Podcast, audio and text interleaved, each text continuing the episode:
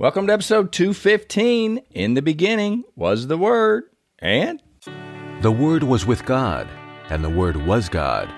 And the Word became flesh and dwelt among us. Spending time in the Word of God is the best way to spend time with God. Welcome to No Doubt, No Fear, Only Believe podcast, where we will encourage, inspire, and empower you to live your best life in Christ. Here's Greg. Welcome to episode 215. Grace to you and peace from God our Father and the Lord Jesus Christ. Well, I am continuing on being all in, and I just need to give an example. You know, Paul, the Apostle Paul, was one of those guys that I'd strive to be like, but I'm I'm more relate to the Apostle Peter because it seemed like Peter would always just take one foot out of his mouth and put the other one in it. Peter was always jumping in, but that don't mean Peter was not educated. And I don't think that Peter was really educated from the standpoint of going to school and sitting at the feet of the Pharisees and the Sadducees. He didn't have any documents and he didn't have any letters behind his name. But I think Peter, reading some of his stuff and looking at how he lived his life, Peter had some common sense, I think was well read. I, I, don't think any of these apostles, I don't think God by happenstance picked these people out of the very bottom of society and had absolutely no socially redeeming qualities. I think God, on purpose and all knowing and all wisdom, picked these apostles so that he knew what was inside of them. And I think that's what God knows about you. God knows that you have something inside of you. He knows that you are fearfully and wonderfully made, and you just need to dig into that thing that's inside of you. But for this example, I want to talk about the Apostle Paul because this guy was an animal. This guy, when he got onto something, he was like a dog on a bone. This guy did not let up. He was either all in or he was all out. And like our previous episodes, the last couple was talked about Revelation. I think it was 314, 315. But it was talked about Jesus saying, I just wish you were hot or cold. Because if you were hot or cold, God can use that. God can use something that's totally turned off or something that's totally turned on. It's either all in or all out. God can use either side of that, is the way I read it. But He will vomit you out of His mouth if you are in the middle of the road. If you just won't take a side, if you will not make a stand or take a stand, God really doesn't want anything to do with you and how you're going through your life representing Him. Because I think it just sends so many mixed signals.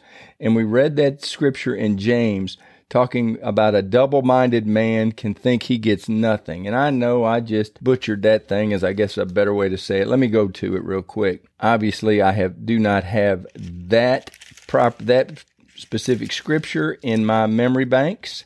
It's in James 1 5. If any of you lacks wisdom, let him ask of God, who gives to all liberally and without reproach, and it will be given to him. But let him ask in faith with no doubting. For he who doubts is like a wave of the sea driven and tossed by the wind. For let not that man suppose that he will receive anything from the Lord. He is a double minded man, unstable in all of his ways. Double minded man, unstable in all of his ways. Not just a few, not just in a couple of areas, all of them. The Bible says, Jesus in his own words says, you cannot love God and money. God did not say that you couldn't have money. And God did not say that you could make a whole bunch of money. Don't hear what I'm not saying on this deal. God is not scared of you having a lot of money or making a lot of money. It is the love of money. If that is your specific purpose or being in your life is to make money and you use money as how you identify yourself, God's saying you just picked a side, God or money. Now, God also said in Exodus that you shall have no other gods before me. God did not say that you couldn't have any other likes. He wants to be number one in your life. That is what God, I believe, is saying to you and I. That's what He's saying to me for sure, is saying, hey, put me first. Go all in on this deal. Go all in on the fact that I love you, that I'm Father God, that I am the one and true God, that all these other demigods or all these other things that you are trying to or were striving for have absolutely nothing to do with me. If you'll go all in with me, then I will give you all these other things. Seek first the kingdom of God and his righteousness, and all these things will be added unto you. How many of us are truly seeking first the kingdom of God? And I want to go to Paul. I told you we were going to go to this. It's in Philippians. I've read Philippians a couple times in this last week, and this one kind of jumped off the page. And it's just an example. As Paul, one of the things Paul said was to live as Christ and to die as gain. I mean, I don't know if any of you wake up in the morning and just hope that God, pray, Lord, let today be the day that we that I die, that I come see you. I just don't see many of us, present company included. I, I have a hard time praying that prayer. Now I do die daily and I do crawl up on the altar of God as in Romans 12:1. I pray that every day I beseech you, brethren, by the mercies of God, present yourself a living sacrifice, holy and acceptable, which is your reasonable service. I daily get up on the altar of God and I present myself to God a living sacrifice. But I don't think that's the same as to say to live is Christ and to die is gain. Paul was an animal. Paul would go out hoping that today, I mean, as I read this, He's saying, look, it's better for you if I keep living, but it's better for me if I die. He is all in, and Paul is incredible. I'm trying to get there. I, I mean, I'm telling you, I'm, I'm nowhere near where the Apostle Paul was. But let's go to Philippians 3. Finally, my brethren, rejoice in the Lord. For me to write the same things to you is not tedious, but for you it is safe. Beware of dogs, beware of evil workers, beware of the mutilation, for we are the circumcision who worship God in the Spirit, rejoice in Christ Jesus, and have no confidence in the flesh.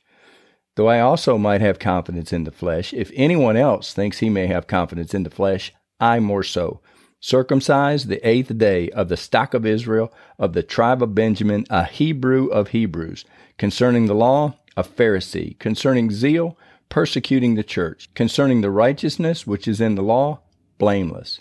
But what things were gain to me, these I have counted lost for Christ. Yet indeed I also count all things lost for the excellence of the knowledge of Christ Jesus my Lord, for whom I have suffered the loss of all things, and count them as rubbish, though I may gain Christ, and be found in him, not having my own righteousness, which is from the law, but that which is through faith in Christ, the righteousness which is from God by faith, that I may know him and the power of his resurrection and the fellowship of his sufferings, being conformed to his death, if by any means I may obtain to the resurrection from the dead. Not that I've already attained or am already perfected, but I press on that I may lay hold of that which Christ Jesus has also laid hold of me. Brethren, I do not count myself to have apprehended, but one thing I do, forgetting those things which are behind and reaching forward to those things which are ahead. I press toward the goal of the prize of the upward call of God in Christ Jesus. Therefore, let us, as many as are mature, have this mind. And if in anything you think otherwise, God will reveal even this to you. Nevertheless, to the degree that we have already attained, let us walk by the same rule. Let us be of the same mind. And I know with my superior reading skills, you just are so fired up when I read a bunch of scripture. But I wanted to read most of Philippians chapter 3 to you because I just think that that shows how fired up Paul was. Paul was the Pharisee of all Pharisees. He had all the doctrine. This guy was brilliant.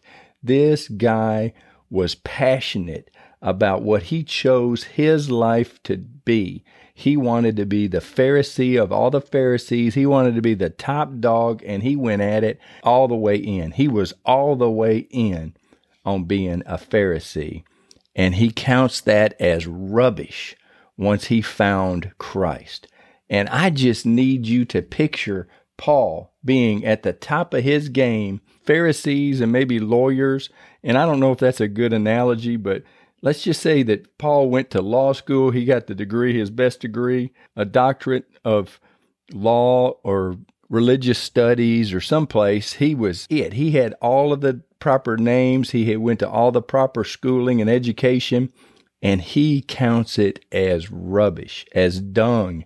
He does not care about one thing that he did in his previous life once he found Christ.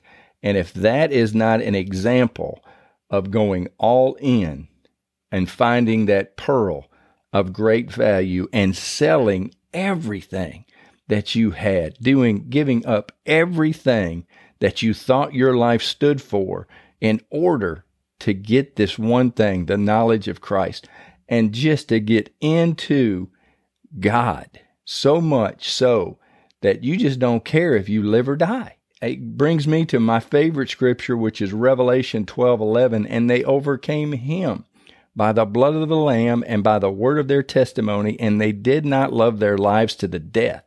This is the sacrificial lifestyle. Your testimony is your testimony. Paul has his testimony. The blood of the Lamb has already been spilt. Jesus is not going to die again. He died once for all. And it's a done deal. So we have Jesus has conquered death and the grave. Jesus has made a mockery of all of the demons in hell. Jesus has all of power, all authority, and he has given us the ability to use all of that power and all of that authority. But he's not going to just give it to people who are just standing there in the middle of the road. I don't know what they're doing. I don't know what most Christians are doing standing in the middle of the road.